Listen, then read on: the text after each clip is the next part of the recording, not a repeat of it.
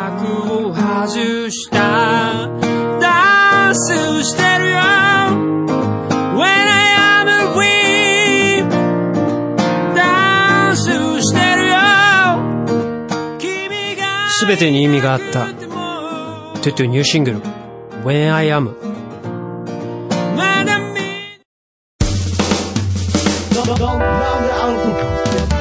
なんでなんでなんで？なんであの時？FL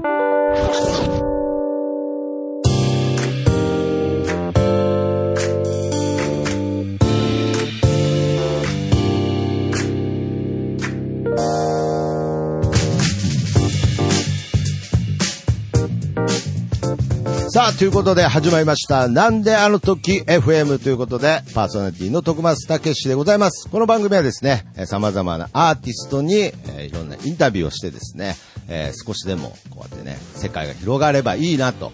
しかもですね、えこの FM と言っておりますが、こちらの意味、from 元山という意味でね、え FM 局とは一切関係ないのでお気をつけください。まあ、最近はあの元山からも離れちゃったんでね、まあ、from 美濃鴨だったり、あと僕が住んでいる from 宮根台1丁目22番地だったり、はい、まあそういった感じで詳細を、えーはっきりしてからね、えー語っていきたいなと思いますが、今回も素敵なアーティストにゲストに来ていただいております。エレクト、エレクトロニックポップデュオ、トゥトゥからユージさんです。よろしくお願いします。どうも、エレクトリック、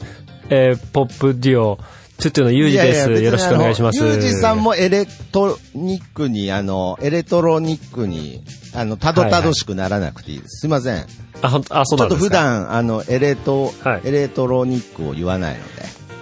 エレクトリックですね。多分。え、最終的に間違えて着地してたんですね。ありがとうございます。はい。すいません。ということで、まあ、今回ゲストに来ていただいたということで、まあ、若干この番組になると、なんとなくちょっと僕の中で、さあ、ということでっていう、ちょっと FM 調の口調になるとですね、まあ、うん。僕の勘ですけど、あの、ゆうじさんは鬱陶しいかなと思うので、まあ、ちょっと喋り方をね、はい、通常の喋り方に戻しつつ、はい、はい。いろんなお話聞きたいなと思うんですが、はい。まあ、トゥトゥといえば、えー、もうかれこれ、1年、まあ1年とは言わないですが、まあ去年11月に、えーしゃべ音という、えー音楽とおしゃべりの融合イベントというのがございまして、はい。まあそこでご一緒させていただいた縁でということなんですが、まあ本当にそれ以来、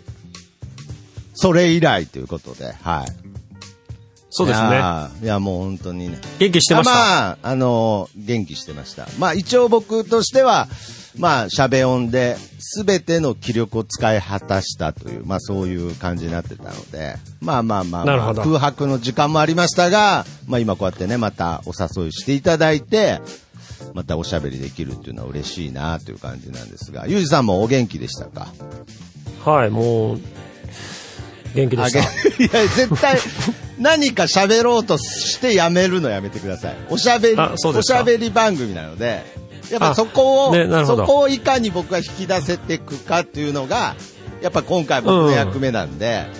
今確実に何か言葉を一個飲み込ませたので、はい。まあそこら辺もちょっとずつ紐解いていきたいなと、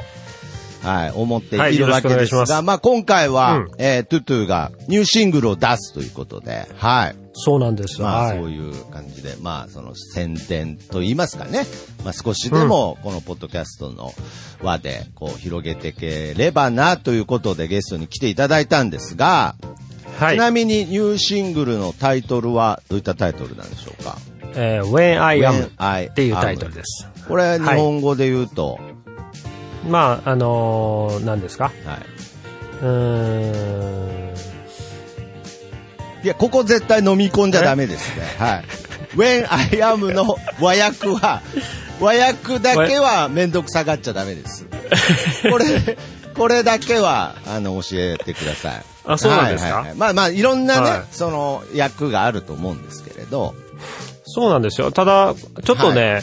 あのー、ゲストに呼んでいただいたのに、あれですけども、はいはいはい。その、曲を聴いてもらえるとあ、その CM を流していただくと思うのはいはいはいで、それですごくこう、あの、想像を膨らましてもらいたいなと思いまあ、してなるほ、どね。その、その、でね。で曲を聴いてもらったは後に、また、あの、言ったらシングルが発売して、うんうんえー7月1日に予約開始するんですけど4も月1日、に予約開始で、リリはいースはじゃあもうちょっと後ということはい、8月1日になりますね。8月1日にリリースという形ですね。そうです。で、その8月1日リリースした後にまたこの番組にゲストで呼んでいただいた時に、タイトルの、はい。和訳を教えてくれるっていうか。い、や、今、Google とかいっぱいあるんです。いやいや、そんなその一ヶ月 Google で調べあた、調べてください。いや、本当に本 Google で和訳してもらえるんですけど、それはまあ、答え合わせはいいですね。これも8月にまたその時に教えるということですね。まあ CM の方はね、まあもちろん聞かせていただいたので、まあそのね、はいえーどんな雰囲気の曲かっていう一部分は聞かせていただいたんですが、うん。まあけどやっぱり、なんといってもですね、まあ、はい。僕とクマスとユージさんのつながりといえば、ポッドキャストなので、うん、うん。まあ、そこから、まあ、縁が広がって、まあ、トゥトゥさん自身も今、えー、二番組ですかね、ポッドキャスト。そうですねはい。やられてますが、えー、どういった番組タイトルでしたっけ？はい。えー一つは、日々の取りこぼし、はいえー泉と、うんうんうんメンバーの泉と二人でやっている番組で、まあ、あのー今は、特に俺が一人で喋ってる状況になってまして、はるい。まあ、泉さんが家出しちゃいまして、家で、あ、はい物理的に一人なんですね。あーそうですね、もうバンドから家出したっていうなるほど。はいはいはい。はい。で、あのー一人で喋る。なるほどね。まあ僕も、はいはいはいじゃないんですけれど、まあぼ僕も、僕もまあ家出の部分に関してはちょっと軽くスルーさせていただいて。あそうですかはいはい。なるほど。そ一人でやっぱり、あれですよね。あのーな、長いこと生きていると、うん。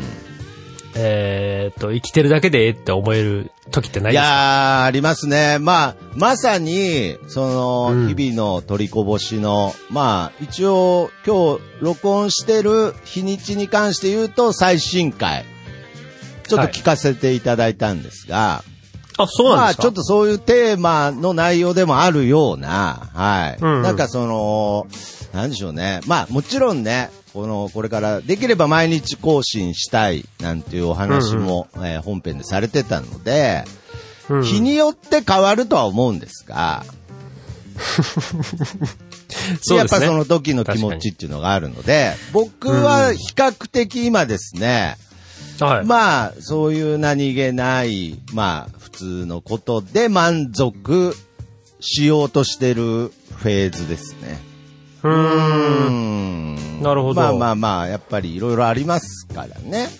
うん。そうですね。その、それ自体、その、生きてるだけでええと思えるるえることはいいと思うんですけどまあ、俺の場合はまあ、何もしたくないってなってきちゃって。いや、それも言ってて、むちゃくちゃ響いてるんですよ。いや、本当に。まあ、はい。だから僕の場合は、まあ、ポッドキャストっていうものが、まあ、なんかほぼ習慣みたいになっちゃうので、朝起きて歯磨いてみたいなものになってるので、まあ、そこだけは活動できてるんですけれど、やっぱりその日々とか、もっと日常の、まあ何気ない部分にスポットを当てていくと、まあまあ確かにそのやる気がなくなるってわけじゃないですけれど、生きてるだけでいいという境地にたどり着いちゃうっていうのはむちゃくちゃわかります。はい。ね。で、そうなると、やっぱりこれ、いや、何が正解かっていうのはまず前提としてないですよ。ないんですけれど、やっぱり何もやらなくていいっていうのは、アーティストとして、パフォーマーとしては致命的ですよね。これ。いや、まあ、でも究極のパフォーマンスは何もしないんじゃないかなって思 思ってたんですね。ああ、もう、ほぼ、ほぼ宮本武蔵の世界ですね。もう剣を持たないというね。うん、まあだから勘違いだったと。その境地に行った人たちがするからすごいというか。ねだからやる気が起きないっていうのとはまたちょっと違うんですね。そうなんですよ。ただ単にす何もしたくない、サボりたかったってことに気づいたってことですね。ああ、なるほど。はい、で、それで相方の泉さんに全てを任して、はいはいはいまあそのパソコン作業だの、いろいろあるじゃないですか。やらなあかんことって。作業がしたくなかったんですね。まあ作業もしたくないし、曲も作りたくないし何も。何もしたくないっていうね。何もしたくないっていうところに。っていう間違ったえー無我の境地に、そうです、そうです。僕も今そこになんか、そういえばそっちにたどり着いてるなって今ちょっと思ってるんですけれど。すごく心地いいんですね、その世界ってこ。こ、だから幸せじゃないとも言い切れないですね、これ。そうですね。そうですねもう俺はあの、花と木と一緒や。ああ、なるほど。そこにいてるだけでいいんだとって。はい。野に咲く花のようにですよね。そうなんですよ。でもね、そうしてると、年月だけが過ぎていって、はいあ気がついたら、あ、これおじいちゃんになってるなと。ああ、そうですね。まあ、それはそれで素敵かなと思ったんですけども、はいはいはいまあ、ちょっと頑張ろうかなと。うんだからそれを、えーその、えー相方、相方というかね、まあ、ユのもう一人の泉さんに任せてたのと、家出って関係あるんですか？まあ、やっぱりあれじゃないですか。相手がいてると、やってよやってよっていう、その任すじゃないですかそ。うですね。だから、もう何もしないと。あ、なるほど。はい相方はなるほど。ということで、全部その一から作業を覚えていったという喋音語の、はあ、なるほど。じゃあこれは、まあ、ポッドキャスト一つ更新することにおいても、い。そうもそううそう。一人になったら自分でやるしかないと。そうなんですよ。こういうスカイプで今、徳松さんと喋ってるけど、これすらできなかったし、そういう感じだったんですね。そうなんです。もう一切携帯も触ってなかったし、ネットもしてなかったんで、本当の無我の境地みたいになってたんですね。もう、あ、はい、もう本当に無何もしてなかった地とかも。無になってたんですね。そう、読書だけちょっとあ。まあまあまあ、楽しんでそれもインプットですからね。まあ、あの、少なくとも無駄な期間ではなかったと思いますが、まあはい家出という代償を得たということで、まあまあ、法則ですよね。いやいやいや、法則ですよねって言えるんだったらなんかどうにかできそうでしたけど、まあけどやっぱりこうやって一人で発信してるユージさんの姿を見て、まあ8月、えーゲストで来ていただくときはまあひょっとして二人でゲストに来ていただくという形になっているかもしれないですしね。まあそれはないね。それはないんですか？それとこれはまた別なんですね。あまあまあ、時間がかーかりますよね。時間 そんな簡単な、あの、ものじゃなくて、人間ってやっぱすぐにサボりなるますので。ほど。まあ8月っつったらね、2ヶ月後ぐらいなんで、まだいろいろ時間あるかなと思ったけど、そんな甘いものではないと。そうそうあそそうサボった時間のね、はい分、頑張ああ、らんと。なるほど。少なくともサボってた期間。え、それ、しゃべ音5ぐらいからサボってたって感じですか？違います違います。もっともっと前からもう、やっぱずっとバンドしてたのあで、気がついたら、そうですね。ーなるほあど。何もしなくなってたってなってたんですね、多分。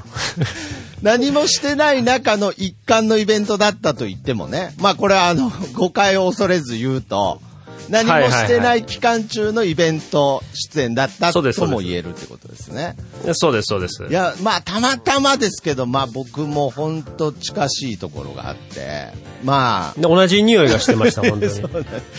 あんあの日相当頑張ってましたから、ねめっちゃ頑張ってましたね。はいあの日本当は何もしたくなかったですから。はい。いやけどまあ、やっぱりもう熊さんと一緒にね、楽しい時間を作りたいという一心で頑張ってみたものの、ちゃんともう終わった瞬間に何もやりたくなかったですね。偉いもんで。うん。うんけどやっぱり、そんな中、な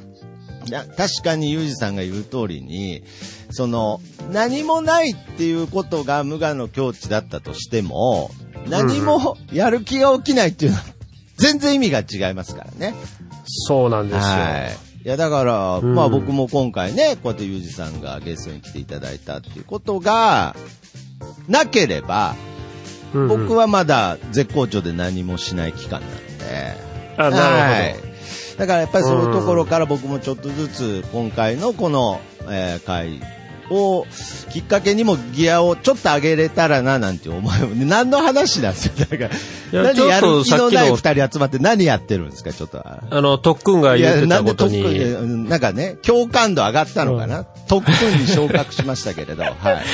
あのーヒントがあって、その、ポッドキャストは習慣化してると。ああ、はいはいはい。そこだなということに気づきまして。確かに。うん。だから、あの、習慣化していこうと。ああ、そうなんですよ。そう、だから、なんかね、あの、他の本でもちょっと見たんですけど、はいはい脳科学の、茂木さんかな？茂木さんが。の本はいで読んだ時に、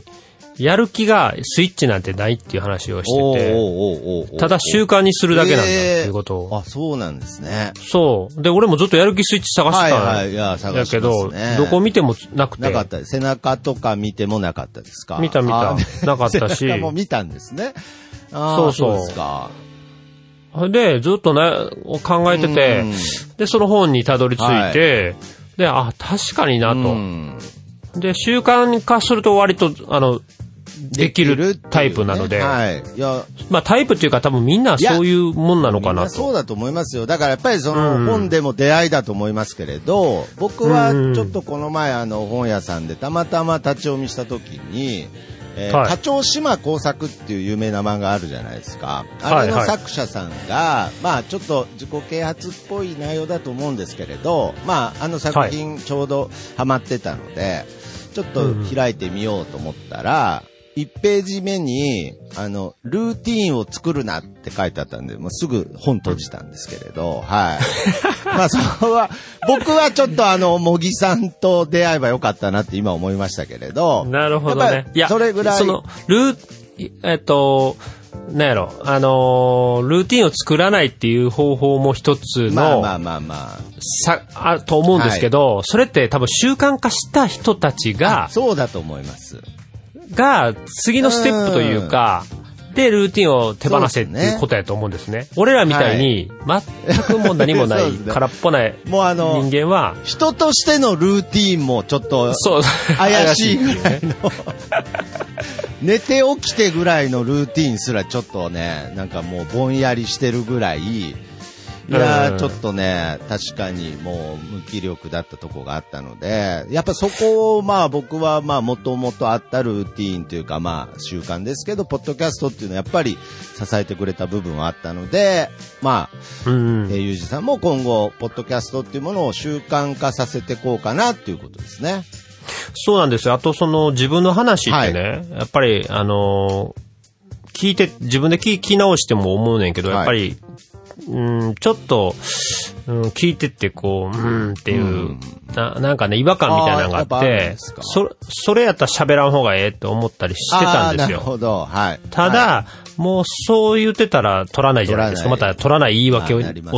はい。作っていくので、まあなんかこのままでいいなと。このままでとりあえず取っていこうと。ああ、それは間違いないですね。やっぱりあの、僕もポッドキャストを始めた時、まあもちろん撮り直しとか、まあ要するにうん僕の中でのイメージとか、まあこういう、うんこう、ビジョンが見えた上で録音したり、ものづくりをしていたので、比較的ポッドキャストっていうのはもう今の現状でしかないので、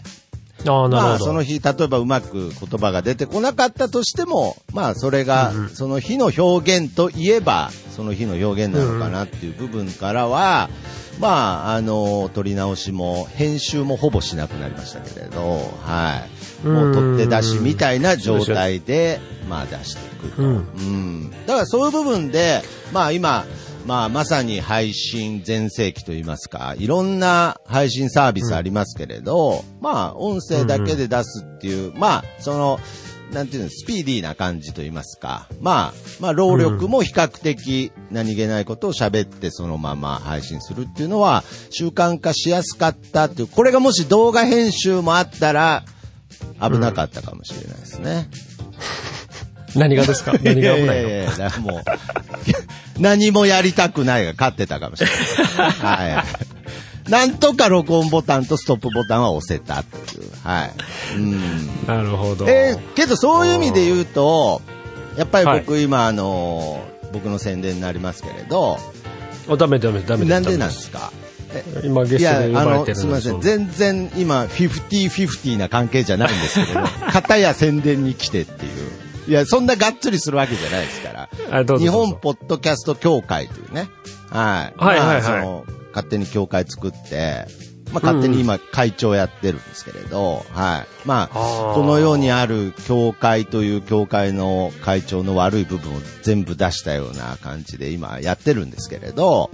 はいはいまさに何もやってないんですけれど、あーもう副会長が優秀で、はい。はい。まあ、ポトフさんとね、まあ、やったりしてる。はい、やってるんですけど、まあ、はいなんて言うんでしょうね。その、ポッドキャストというものに関して僕はまあ、大げさかもしれないですけど、ちょっと感謝してるみたいなところもあるので、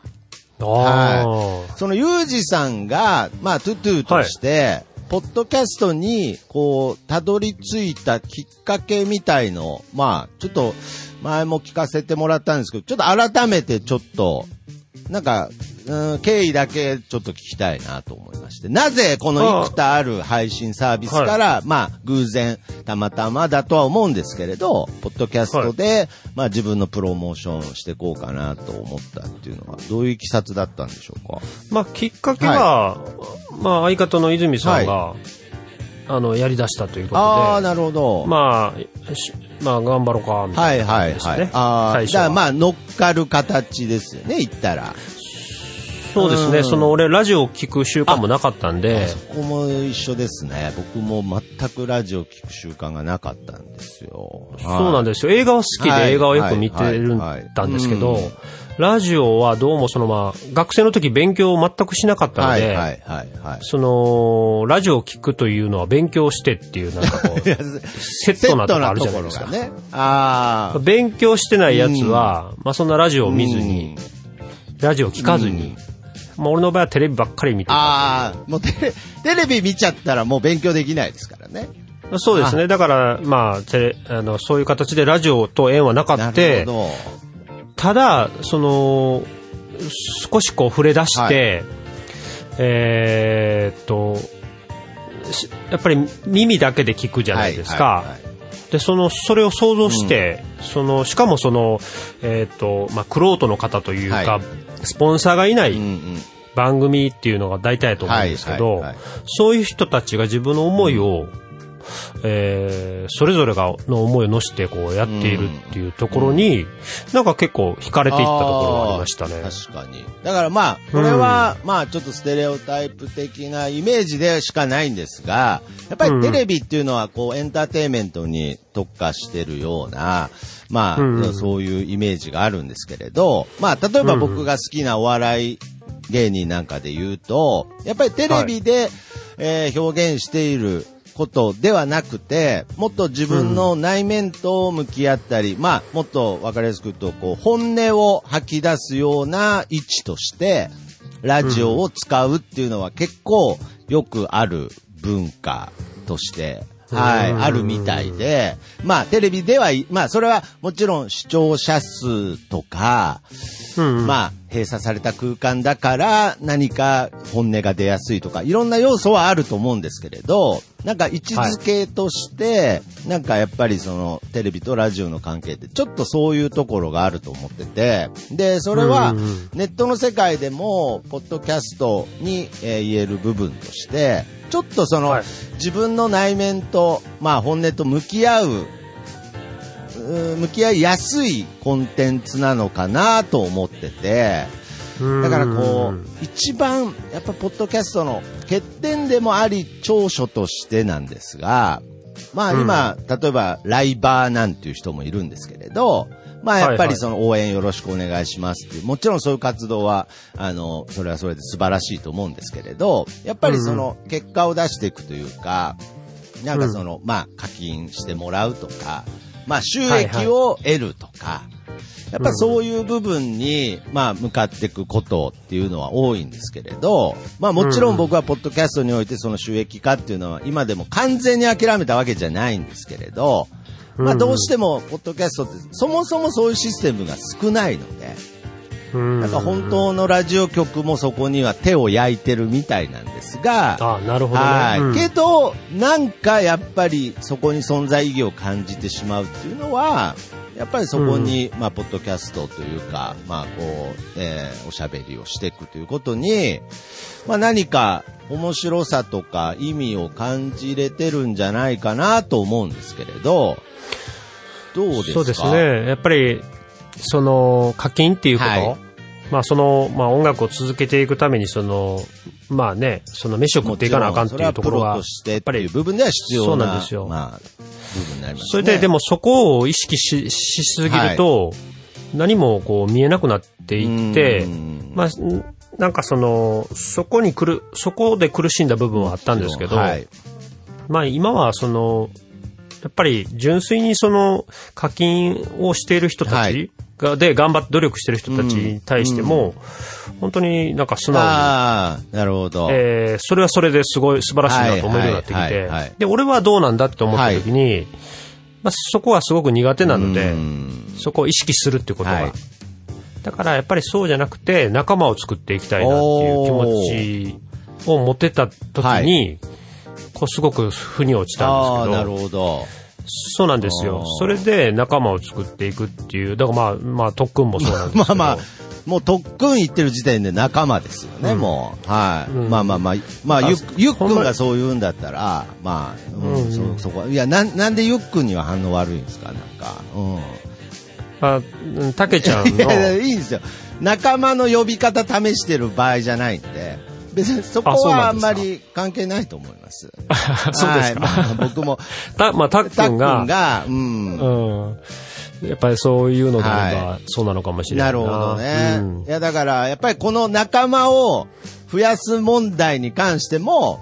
僕もやっぱりいろいろ、まあ、いきなりなんかちょっと僕の中で、さっき言ってたポッドキャストの本音の部分が、ちょっといろいろ出てしまうかもしれないですけれど、うんうん。やっぱそ、そこの部分にも悩んだりもしましたからね、僕は。まあ、やっぱりもう10年以上、ポッドキャストやってきたので、うんうんうん。いわゆる、その、ポッドキャストっていうものが、やっぱり、その、僕も、えー一回、その、エンターテインメントの世界で、まあ、僕の場合はお笑いですけれど、まあ、目指した上で、自分が本当にやりたいことと、まあ、その、要するに、えー数を稼いでいくっていうことに対してのギャップっていうのは、まあ、それは誰もが悩む通る道だと思うんですけれど、まあ、そういう中で、やっぱりこのポッドキャストっていうものが、まあ、発信もしつつ、自分の本音で語り合えてて、しかも要するに、本当の意味で嬉しいところで共感してくれるフォロワーの方が得られるっていう部分では、すごい満足感だったんですよね。だからやっぱりその、自分の中で、まあ、その、打算的ではないですけれど、うんうん。こうすれば面白いだろう、こうすれば受けるだろうっていう部分で、得た評価とかお笑いっていうのは、どっか自分の中で、まあ、ピンとこない、まあさっきのユージさんの言葉を借りると、腑に落ちない部分っていうのがあったんですが、うん。やっぱり多少さらけ出した部分で、しかもそこが共感してくれたり面白いって言ってくれた場合の、仲間感っていうのがやっぱりすごいんですよ。そうなんですよ。その、で、あの、社会学者の宮台真司さんっていう方が、あ言ってたとこ、言葉で、その仲間って本当に150人ぐらいしかできないらしいんですね。150人。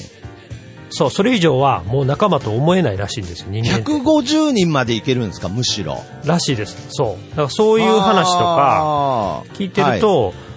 本当に自分が欲しい人数ぐらいなんですね。な、ああ、その、ポッドキャストの見解が、みたいなね。まあ、っていうよりもなんか人と、ああ、そうあそんなにそういうことです、ね。ゆうじさんが欲そうそうしい仲間の数が、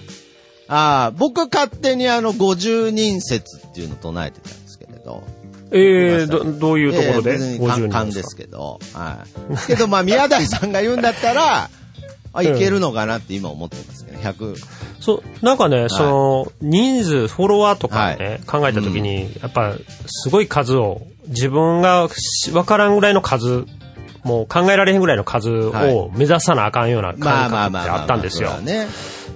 でも、実際リアルじゃないよなと思はいって、はいはい。わかりまあ。だけど、いろんな人に聞いてもらいたいっていうのは、うん実際本当にあそうですって、ね。はい。そうしないとね、音楽作っても、はいはいはい。うん、意味がないって言っても過言じゃないかなと思ってて、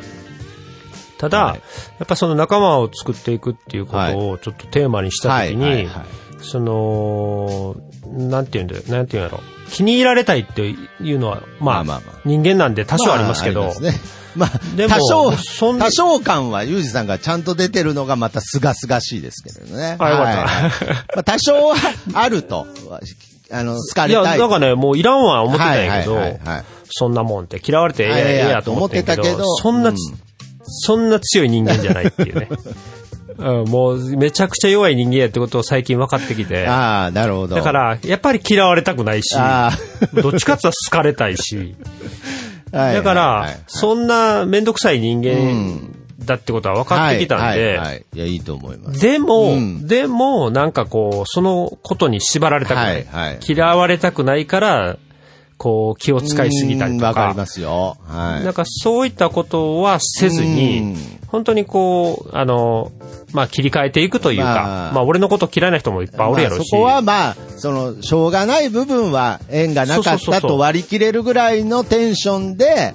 まあ仲間探しをしていきたいっていうことですよね。そうなんですよ。だからテーマにしたっていうのは、やっぱりその、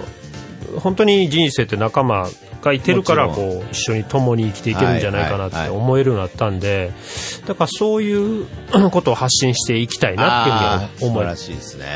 いや、僕、だか、だからら結構僕の中では、まあ今別にまだ、あの、認定はさ、宮台さんとの付き合いもないので、うん。認定はされてないんですけれど、なかなか、ユージさんが何気なく言ったこの150人っていう数は、僕にとってはまあまあな衝撃的な、あの、うん価値観ですけどね。うんいけるかもっていうのもありますし、うん。だからその、やっぱり僕も、ユージさんの、まあ、数字で言うと多分1万倍ぐらい嫌われたくない人間なので、はい。もう、ほぼ、ほぼ、下手すると、媚びを売るに近い状態に、まあ、なってた時期も、けどそれは別にもちろん、それは自分が望んでやっていることなので、嫌というわけではないんですけれど、けどやっぱりそこは、やっぱり結局自分の感覚っていうもの、まあ、キャパシティっていうものと、やっぱりうん。どっか限界があってですね、まあ、うん。媚びを売って人から好かれたとてですね、うん。受け止めれるわけもなく、まあ場合によっては利害関係も生まれてしまったりするわけですよね。うんそうそうそうだから、まあ、本当の意味での、まあ、仲間と呼べる部分だったら、まあ、50人ぐらいかなと。で、もっと言ったら、まあ、すいません。今日もよう喋りますけれど、うん50人というその仲間というコミュニティを、が、うん俯瞰的に見たとき、またそれが一個のエンターテインメントになるようになればいいかなと。いうイメージなので、まあ、もちろんそこからは、まあ、言い方悪いですけど、仲間であり、ある種、フォロワーという言葉に少し変わってしまうのかもしれないんですが、うん。だから、そこの境界線っていうのはもちろん決める必要はないんですけれど、どっかで、うん。その、まあ僕にとっては50人、ゆうじさんにとっては150人っていうものは、うん。本当の意味での自分を、まあ、分かり合える、本当にちょうど限界の数というか、一番心地いい数っていう環境なのかなっていう部分で、うん。まあ今回、このゲスト、まあ出演依頼があったということは、まあ150分の1に入ったと。はい。そうん、まあでもね、はい。あのーえーっと、DM で、はい。ツイッターの DM で、まあ、竹に、竹に送ったけど、や、まずそっから、え100ぼ150分の1のために、まずそこから統一してくれません？なんか、もう、もうあの、3、4人出てるんで、竹とか、あの、と、誰、どこが僕かわかんないんで。ああ、竹から、まあ DM ね。そう、はい。ただ、ただ、変連絡はなくて、いまあ、やいやいや、竹から。まあ、1あれ日2と思って日ですけどね。はい。うん、まあみんな連絡くれてるのになんで竹は連絡くれへんねやっていうことで、で、まあ、なんでやと。おかしいおぞと思って、思って。送ったらすぐ帰ってきたっていうね。まあ、や、やばいって思ったんでしょうね。はい。うんそうそうそう。そう、僕、なんか、僕、まあめんどくさいんですよ。いや、めんど、めんどくさいっていうか、僕、これちょっと言う、あ、ゆうさんそのタイプかわからないですけれど、なんか、ああいう LINE でも何でもそうなんですけれど、なんか自分の中で、その送られてきたメッセージに対して、こう、自分で返事しちゃうみたいな癖あるんですよ。心の中で。あなるほどね。たけちゃんはそういうタイプなんや。一旦心の中で返信しちゃうタイプなんですよ。だからそこで、あ了解とか、あの、OK とか、そういうことができる人間だったらいいんですけれど、その時の返信の気持ちを、なるべくちゃんと伝えたいなって思うと、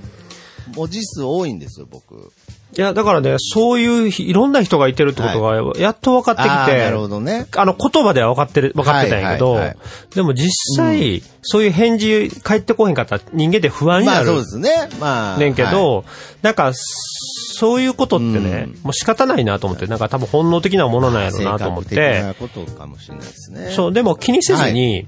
あの、バンバンこう、うんなんていうかな、あの、ちょっと、ほんまやったら不不安やから、はよ返事くれへんとかいうことすら言ってもいいのあかなと思本ってて、当に。だから自分の弱いところを隠すから、なんか逆に相手を攻撃するようななるほど。言い方になってしまったりするんちゃうかなと。あああ、うんだから俺怖いねんあーなるほど。あの、特訓から返事こうへんのは怖いねんっていう、まあ気持ち悪いけど、それぐらい 返事してよっていうぐらいねな。るほどね。あの一文に少しこう、腹を割ってくれた感じがあったんですね。うん、なんかね、ほんまはもっとそういう、あの、自分の弱音を吐ける方がいいねんいや、けど。だから、やっぱりその弱音っていうのも、やっぱりさっき言った本音っていうものの、やっぱり一部だと思うんですね、弱音っていうのも。うん確かに確かにだからやっぱりそこを、さらけ出した上でコミュニケーション取れるっていうのは、まあさっき言った、その150人というか、まあその、変に気を使わずにっていうか、まああまりよいしょとか、その、なんていうのね、気を使ったりせずに、まあやりとりができる人への第一歩かもしれないので、まあ、そうやね。だからその、うーんと、やっぱり、どの人がは、その仲間になるかなんてわからない状況で、自分から壁を作ってしまってることが多くて、あと、きっかけを失ってることが多い。だから、できる限り自分が思いつく限り、えーこちらから、はい。うーんと、話しかけたり、その、アクションを起こすっていうことをしていこうと思ってうんうんうんうん、まあ、そこで嫌われて、はい。本当に、まあ、ブロックされたりすることがあるとしたら、まあ、それはそれで分かりやすいし。まあそうですね。まあ僕も。そうそうそう。だから、でも、そう思いながらも、いや、気にわしてる。かりますよ。僕も、まあ本当に嫌われる勇気じゃないですけど、まあ別にあの、うん僕自己啓発本めちゃくちゃ読む人じゃないんですけれど、はい。うんうん。まあ有名なね、そういう本があるんですよ。はい。うんなんていう無責任なこと言うんだって思ったんですよね。その、なんか、勧められて読んだんですけれど、うんうんうん。けどやっぱり話、本の内容は覚えてないですけれど、まあちょっと今その嫌われる勇気っていう意味は少し分かってきたなというか、まあそこはうんうん。縁とかタイミングもあるので、まあ一度嫌われても戻ってくるっていうパターンも、まあ経験したりもしてるので、まあそこはうん。うん、まあなるべく、まああのー無理せずに、まあなるべく自分のとにかく素直な、まあ、本音を相手に伝えていくっていうのは非常に大事なのかなと思います。そう。で、あと、その、最近読んだ本でまた書いてたんですけど、はいはいはいその、えー分かり合えることなんてないと、人間同士。まあ、所詮ね。はい。絶対に分かり合えない。別にネガティブな意味でなくてね。はい。どじゃなくて、言葉で、それを通じ、えーこちらが言った言葉と違う取り方に人はするわけじゃないですか。ははその見えてる視そういう点が違いますからね。そう。はい。ただ、その時に分かり合えた時に、少しでも分かり合えた時に喜べるっていうのは、あ、素敵やなと思って、だから分かり合えないんだって分かってけ、分かってれば、すごく楽になったんですよ。本当に。で、僕もやっぱりそこの欲求がどうしても多分強めで、その分かり合える、まあもちろん全てが分かり合えるなんておこがましいことは思ってなかったですけれど、これくらい分かり合えるんだと思ってた、その、その、これぐらいですら、実は広すぎる範囲で共有しようとしてたっていうことにも気づいたし、で、逆に言えば、本当にちょっとでも重なる部分があれば、もうそれは、まあ、違う個体である以上、うん。逆に言えば奇跡ぐらいの、うん、そうなんですよ。なんかそういう、まさに奇跡なんじゃないかなと思って、そう。で、今回ね、そのアルバム、アルバムちゃんはシングル、シングル。ニューシングルの、えっ、と、タイアップにあの、パパニューギニア海さんはがタイアップでついてくれてるんですけども、で、その、うーん武藤北斗、はい。っていうのがあの、ニーナジジで一緒にね、一緒にやられてる。はい。うん、してる彼が掲げてる争わないっていう、うーそこにすごく共はい。感してみて、はい。やはい。っぱり分かり合えないってこともすごいそうやけど、争わないっていうことが、俺にとってはすごく心地が良くて、はい、はい。だから争いたくない。はい。その、でも、言い合うこととはまた別で、うん議論したり、自分の思いをぶつけてしまうことは争いではないと思うねんだけど、気をつけなければいけないのは、人を、その、すぐこう、責めてしまったりする、ですよ、はい。俺は。はい。昔からね。だからそれをせずに、うん。ん、でも自分の思ったことはきちっと伝えるといでう、まあ、一つの意見として伝えていくってことですよね。そうそう、だからそれは俺はでも正しいんだって昔は言ってて、はい。自分の意見がはい。こうなんだって。まあ僕も、わかりますとと言ったものの、まあ、うん極端な言い方すれば、ひょっとしたら今でも正しいと思ってるんじゃないかとか、そういう部分すらやっぱあるので、けど、やっぱり理屈として、やっぱりその、今、ゆうじさんと話した話が、ようやく感覚として分かり始めたっていう。それでも、まだ、あの、自分を分かってほしいとか、その知ってほしいっていう、まあ、願望、欲望っていうのは消えてはいないんですけれど、うんやっぱりその争わないっていう、まあこれは大きい問題にすればね、まあその世界にもそういう問題がありましてね。けどやっぱりその領域に踏み込むっていうことは、やっぱりうん。自然と争いを生んでしまうので、あくま、あと、はい。やっぱ正しいっていう、正義っていうものが、す自分、それを信じ込みすぎたときに、えーっと、本当にすごい怖い、恐ろしいものになるんじゃないかなと思ってて、まあ歴史的にもそうやと思うし。まさにそうだと思うんですよ。うん、だから、やっぱりこれは正しいと思ってることっていうのは、実は、もう、なんていうかな、どうでもいいことというか、あのーまあ、本質的なものを、その、って、こう、なんか、死ぬ、死ん、え、生き、生きてくること、はい。その死ぬこと以外になんか、何もないんじゃないかなっていうかう、ん。どれも正しくないというか。だから僕も、それも全部ポッドキャストから学んだというか、まあ、うんうん。あのーまあ、例えば、まあ僕は、まあ、今少なくともすぐ仲間と言える、まあ人間たちっていうのは今、ポッドキャスト一緒にやってる人たちには迷いなく言えるんですけれど、うん。まあむしろ、なんかそういう仲間以外に関しては、どちらかというと20代っていうのは、なんか、それ以外は敵とみなしてたみたいなうん。ところがすごく強い人間だったんですよね。でうん、けどやっぱりポッドキャスト始めた時に、やっぱり、あの、自分が本当に思ってることを喋った上で共感してくれる人への仲間意識とか、あ、こんなに気が合う人って、うんこの、もう自分の中で決めた数人の人間以外にもいるんだと。うん。うん。やっぱりそういう、まあ、ポッドキャストを始めた時の感動があって、で、さらに、その先に進んで、やっぱ直接、僕なんかあの、ポッドキャスト仲間が集まれるっていう、まあ、お店をね、まあ、あの、うん数年やっていたので、その中でその人たちとさらに深く関わっていくと、やっぱりうん。結局、また違う価値観を見るんですよね。うん。うん。その時に、やっぱり思ったのが、まあもちろん、重ねり合う部分が多い少ないっていうのは人によってあると思うんですけれど、まあさっきちょっとでも重なれば奇跡って言いましたけれど、やっぱりそのちょっとでも重なるっていう体験をポッドキャストでして、直接接し合う時に、あ、けどやっぱりこの人と僕は全く違う世界が見えてるんだなっていうのを知った時に、またちょっと疲れちゃった時期があったんですよ。ね、だからその今、今の話はいでその深深く知る、知るっていうことを、俺も大切やと思ってたんだけど、それ必要ないなって最近はあ。それも必要ない。うん、どんだけ深くなっていこうと思っても、うん。なればなるほど、相手のことを、が分からなくなってくるっていう。だから、そんな深くならんでもいいし、その、そういうことすら考えなくていいのかなと。うん。なんか、なんか深めるとかいうことっていうのは、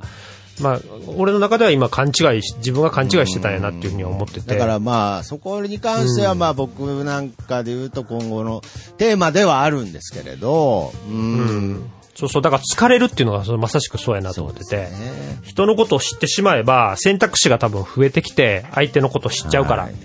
まで、その選択肢が増えるから気を使う、逆に気を使ってしまったりするだからまあ、ことも多いのちょっかなとと。今の話とは、まあ、うん。聞きようによっては逆の話になってしまうかもしれないですけれど、うん。そういう中で、まあ、例えば僕は、まあ、お笑いを目指してた時は、まあ、こう、相方っていうものがいたりして、うん。で、まあ、やっぱりどっかで、その、なんていうのパートナーみたいな、感覚になってきた時に、もともと同級生で友達だったっていう関係性と、やっぱり変わっていく部分っていうのはあったんですよね。うん。で、その時に、まあ僕は、あのー結局、そのプロのお笑い芸人さんと、まあ少なからず接する機会の中で、やっぱりうん。尊敬、リスペクトがあるので、本当にすごい人たちだなっていう一方、やっぱりどこまで行っても僕の中でその友達と、まあ僕の人生の目標はあの、笑い死ぬことなので、死因を笑い死にすることなので、そういう関係に一番近かったのはやっぱり地元で友達と、わか、あのーくだらないことで笑い合ってたことだったなっていうことで、やっぱり地元に帰って、それ自体、その地元で笑い合ってたこと自体をエンターテインメントにしたいっていう思いから、まあ、今の、こう、携帯を作るようになったんですけれど、うん。けどやっぱり、究極、僕はどっかで、その、相方とものづくりをするっていうことを諦めたんだっていうコンプレックスは常に持ち続けてるんですよね。なるほど、ね。だからそういう部分で言うと、まあもちろん、そのユージさんと泉さんの間でいろんな、まあやはりその音楽を作り合うパートナーとして、いろんなことがあると思うんですけれど、やっぱりその、深く、あの、まあ、例えば、アーティストでもあそこのバンド仲悪いらしいよとか、なんかそういう、うん。なんていうんですよね、噂話程度にそういうの面白がる話題とか出ることあるじゃないですか。うんで、僕もそういうことをやったことがある人間だからこそ、もう好き嫌いとかそういう次元じゃないことってわかるんですよ。もう、うん。その、もう、なんあいつが嫌いとか好きとかそういうレベルじゃない、いろんな中でそういう、まあ、あ合う合わないっていう現象なので、なんかそれをうん。なんか軽々しく、あそこのバンドって仲悪いらしいねみたいな話はあんまり好きじゃないんですけれど、だから、そういう意味で、この二人で、このエレクトリックポップデュオとしてね、やり続けてる、まあ、言ったら深く関わってるという、この歴史っていうのはまた、さっき言った境地っていうのと、また違う価値観として、うんうん。まあ、ゆうじさんの中に絶大的な影響を与えてるんじゃないかなとは思うし、それってやっぱり外から見たときに一番憧れる、まあ、絆というか仲間。だからまあ、また仲間という言葉とは違う表現になってるだろうなとは思いますけどね。うん。だからまあ、そこが同時に僕は今、並列して走ってるようなイメージですけれど、うーん。そうやね。だから、今、その、長いこと一緒にいてると、やっぱ悪い意味での依存をしてしまったりする。はい。まあ、いろんな。うん。だから、そういったところじゃなくて、お互いをこう高め合うようなうん。関係性っていうのがやっぱできればいいなと思ってて、そうじゃなくなった時に、相手に、えー、まあ、おおんぶに抱っこじゃないけどうも、ん。なんか、そういう状況に陥るってことも分かって、ね。うん。だからそういうのも盲目的になっちゃう、まあ、近すぎると。確かにね。だから、うん。思った以上に立ち入った話になりましたけれど、まあ、あの、ねえ、もうだから、徳間さんがどんどん上向いて喋り出して、もうね、もうそろそろ時間やってことで今締めようとしてますね。上多分僕が今上向いてる先に時計はないので、多分何か、そうです。少なくともユージさんを見て喋ってない。もう自分、自分を見ちゃってたかもしれないです。あ、そうか、これ今映像、そうそう映像も繋がってるんですよね。ああ、うんうん僕上向いて喋ってました。いや、なんかもう、すごくこう自分の思いに浸ってたから。悪い癖出てましたね。あ、そうですいかや、。いや、もう、多分いろいろ思うことあるやろな。自問自答してた可能性大ですね、それ。上向いて僕が喋ってる時は、ほぼ自分に喋りかけてますね。あ、そうですか。いやいや、僕はこれ今、ゆうじさんとの対話だと思ってるので、まあそういう意味で言うと、まあちょっと込み入った話になっちゃいますけど、まあ、例えば、その距離を置いたりとかね、まあそういう段階もあったりして、まあある種最初に言った、分かり合える部分なんてほんの少しなんだよっていう部分に、うん。腐れ縁だったり長い付き合いの人との間でもそういう感覚を取り戻せるっていうのは大切かもしれないですね。初心じゃないですけれど。うん。うん。まあもちろんいそうですろんな共有したものっていうのは、その一期一会的なものより多大な情報とかいろんなエネルギーがあるんではあるんですが、一番の根本のルールとしては、やっぱりどこまで行っても個々の個体であって、見てる世界が違う中で、少しでも重なり合えること自体が奇跡だし、まあまあその素敵だっていう、その一番初歩の部分は確かにどんなに深い付き合いになったとしても忘れちゃいけない部分かもしれないですね。ああとやっぱりその人数じゃないんです、ないけど、人と会うということを、すするとその、すごくストレスをかか、ちょっとかかっちゃうけど、でもそれはすごくあの脳にとっては良かったり。そうなんですよ。なんかやっぱ違う意識を持てたりとか、はいはいはいだからやっぱりそれは今まで、えっと付き合いのある人たちにもすごくいい影響を与えれるっていうことは分かってきて、だからほとんど喋ってない人と今、ポッドキャストを通じてね。特に今話してるんでで徳松さんとこうやって、はい。え1時間近く、うん。まあ途中からあの自分語りになった いやいやいやあのゲストの俺の宣伝はぜどこ行ったんやろうと思いながら ちゃんと、楽しくおいやいや話しさせていただいちゃんと後て半に、あの、たっぷりしますけれど、もっとね、今回の曲はとか聞きたかったんですけど、和訳も教えてくれなかったんで、はい。うんうんまあちょっと後半にしようと思ったんですけれど、まあけどなんか、本当に、あのー勝手に重なりに行っちゃってて申し訳ないんですけれど、うん。うんなんかそこら辺もすごく、あの、最初の話した話と、ほぼ内容は一緒なんですけど、すごくテーマで、やっぱり、うん。その、無理しないどこうっていう部分っていうのはもちろうんうん。ん大事だし、その、平静を保つっていう、まあ、そのフラットな視点で、その、いろんなものが見れるっていうのは、幸せだったり嫌なことでも全部自分がフラットな状態で捉えれるっていうことはすごく大切なことだなっていうのが今テーマとしてあるんですけれど、うん。けどやっぱりここにその頑張るっていう価値観があって、うん。まあ、努力とかいろんな言葉ありますけれど、うん。やっぱりそこを経た時にしか得られない、まあ、価値観、喜びとか、そういうものっていうのは、自分も、まあ少なくとも人生の中で努力したことはあるのでわかるんですけれど、やっぱそこにとらわれてしまったがゆえに、自分の平静を保てなくなってしまうっていうことが、ここ数年続いていたので、だからまあ、その、ゆうじさんが頑張ろうではなく、うん。まあ、自分を奮い立たせた部分ももちろんあるとは思うんですけれど、今自然な形で、また人と接しを喋ってみようっていう形になったのは、まあ努力とか、まあ頑張るとかいう言葉ではなくて、まあ楽しいから好きだからっていう、どちらかというとそっちの言葉に近い形で、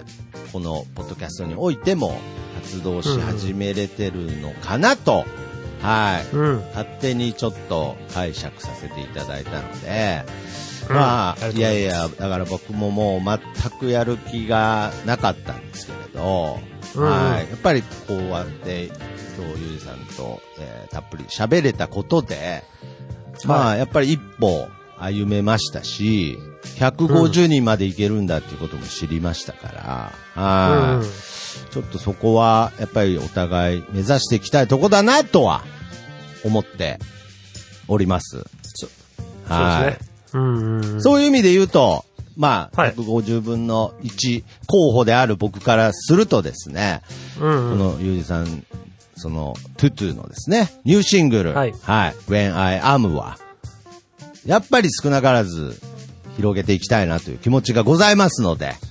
はい。はいまあ、改めて、まあ、CM も流して、流させていただきますし、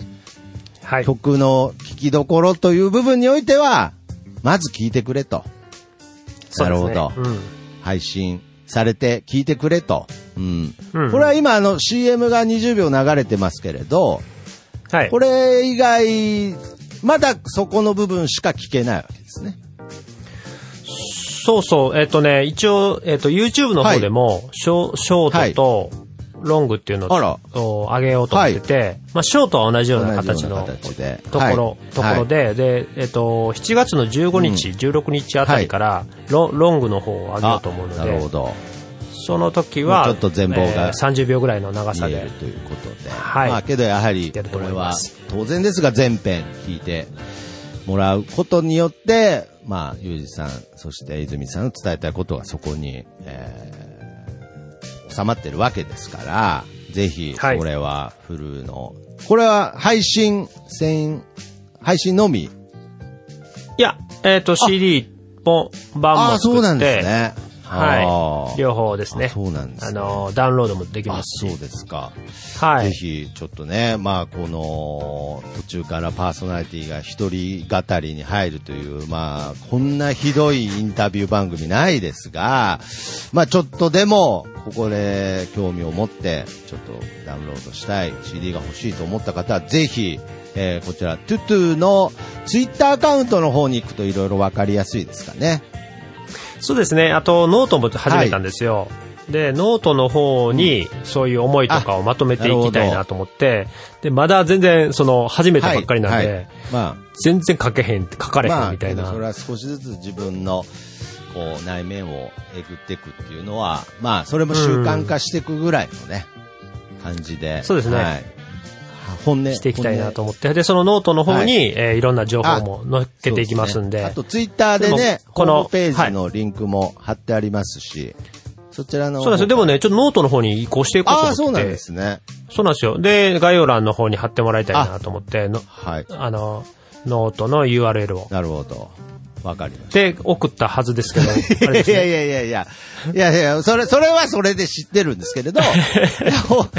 今後ノートに、ノートに力を入れてこうまでは分からなかったので、いや、せっかく公式ホームページがあるので、そっちの方が情報源として一番いっぱいあるのかなと思ったんですけれど、まそ、うん、そうなん。そっちに書いてるんですけど、やっぱちょっとノートが使いやすいなっていう。あーそうですかまあ、はい。まあ、そんな、ね、内情言ってあ、も知らないんですけど。あーまあ、そツイッターで言うと、まあ、トゥートゥーという形で、カタカナで、トにうん小さい、う、トに小さい、う、棒、あタウトゥーでもいきますよ。T-A-U あータウトゥーでもいける。TOU。出ます出ます。ぜひそちらから情報をキャッチしていただきたいなと思っております。本当は、僕はあの、うん。アイルランドの話めちゃくちゃ聞きたかったんですけれど、あはい。そうなんですか？まあ一度ね、あの、あの、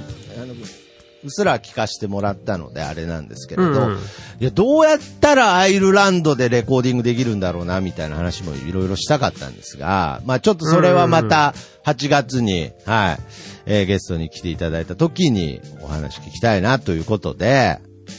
わかりました。まあ、はい。ほぼ今回は、まあ二人が少しずつ人といい距離感で心を開き出したという話に、まあすべて時間を使ってしまいましたが、はい。はいだけどやっぱり一番大事なのはね、あのーなんて言うんでしょうね。あのーダメージを負いすぎないことなので、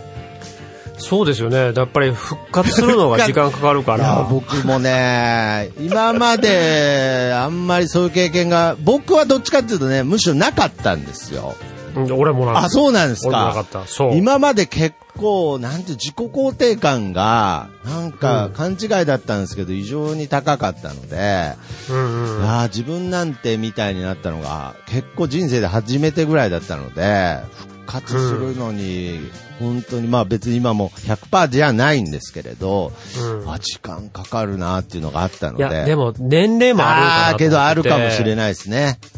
だって同じタイミングでなってるから、俺もも全くああ、同じで。そうですか。ここまで自分を下げて考えることはなかった。でもジっすか。そこを、あの、通ったあかあ、そうそうそう、よかったですけど、ら、でも、ほんまに紙一重で、そこで、えなんか全てを投げ出してやめてしまったまあそういりう、パターンも、まあ、あると思うんですよ。でも、そこ、やっぱそうじゃないと思って、えー前を向こうと思って、今は。ねだからやっぱり、偉いもんで、なんか無理やり復活させようとした次の日、確実にダメになるので、まあちょっとね、あの、ジョージさんなんか、あの、断食してた次の日カツ丼食ったみたいなことをようやってたので、やっぱりあのちょっと、あのおじやから、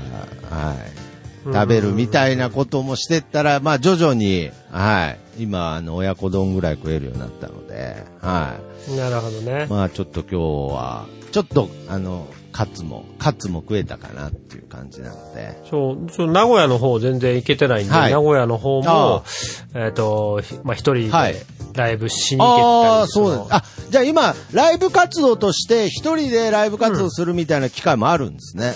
そうなんですよ。それと同時進行で今、やっぱり、そうですかあのー二人とかになってくると、うんまあ、やっぱりいろいろね。行動がなかなかできうんしづらいんで、一人やったらまああ気軽に。そうですか。まあ、その、そうどこでも行けるこの際は、まあ、形式としては、例えば弾き語りだったりとか、そういう形で。そうそうそう弾き語りであそうなんですね。そうなんですよ。これはね、まあもちろんこの番組聞いてユージさんの歌声聞いたことあるっていう方もいらっしゃると思いますが、これはもうぜひ、まあ CM でも流れてますが、これは僕は生でも聞かせていただいたので、まあ本当にうん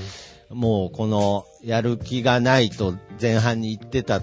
とこから想像できない、このパワフルなね、歌声ですから。あとまあ需要がないとね、その、ひあのー歌い、歌うことを求められてなかったら、その、ダメなので、やっぱりこれ聞いてもらってまあ、名古屋でも歌えるように、呼んでもらえるようにうん、えっと、ちょっといろいろ発信していきたいと思うので。だからやっぱり、ぜひぜこの受け入れられたいというのと、けど受け入れられるためだけにやってるんじゃないっていうところのバランスっていうのは、まあこれからも永遠に悩むとは思うんですが、やっぱりその自分の素直な感情っていうのに少しずつ触れていくと、まあ、うん。いい言い方すれば、すべての自分の中にある感情において尊重できるようになるというか、うん、こっちも本音だし、こっちも本音っていう部分が、すごく客う観、ん、なんかやっぱ、いつの間にかすごい、おあの、大きいプライドを持ってたのかなって最近は思うようになってきてあ、年とともにね、あと、自分はもうこんなもんじゃないとかね。な変な、そういうことを思ってたから動きが鈍かったし、何ですか？同じ時期過ごしてたんですか？なんか。そうそうそう、多分。いや僕なんかね、もう特に、あのーうん。いや、まあ、その僕なんてっていう、まあ、言ったらキャラクターとしても、そういう感じで、まあ自分を下げて下げてキャラで、キャラでとか言い出しちゃったけれど、こう表現してることが多かったので、その上でプライド高いですねって言われる機会があるって、うん多分相当もう自分なんてもう底辺でんがなっていう芸風でやってたのに、徳松さんってプライド高いよねって言われちゃうぐらいだったので、やっぱり相当そういう自分がいたんだろうなと思って、なんかねやっぱ改めて、まあ、すぐにではないかもしれないですけど、ちゃんと自分の弱い部分と向き合えたここ2、3年だったなと思って、だからそういう意味では、本当お互い絶不調の時に喋音を迎えてたんですね。いやもう、熊さんが眩しくて眩しくてね、もう本当に、まあいい意味でもなんかもう目が合わせれないぐらいちょっと熊さん。が輝いてたので、ちょっとあの後もね反動が来ちゃったぐらいでしたけど、まあそこでお互いまた、えーこうやっておしゃべりできる機会ができたというのは本当に、えー嬉しいですし、縁を感じておりますので、ぜひ、えー少なくとも8月にまたリリース後にはい。またこうおしゃべりできることを楽しみにしております。はい。ということで、えー今回のゲスト、エレクトロニックポップ、もういいやろそこえー、トゥトゥから、えー、ゆうじさんに来ていただきました。ありがとうございます。じゃあ、えー、ありがとうこちら、この後も CM 流したいと思いますので、ぜひお聞きください。はい。ゆうじさん、ありがとうございました。あたけちゃん、ありがとう。はい。たけ、たけちゃんで統一しちゃうんですね。ありがとうございました。ゆうちゃん、ありがとう。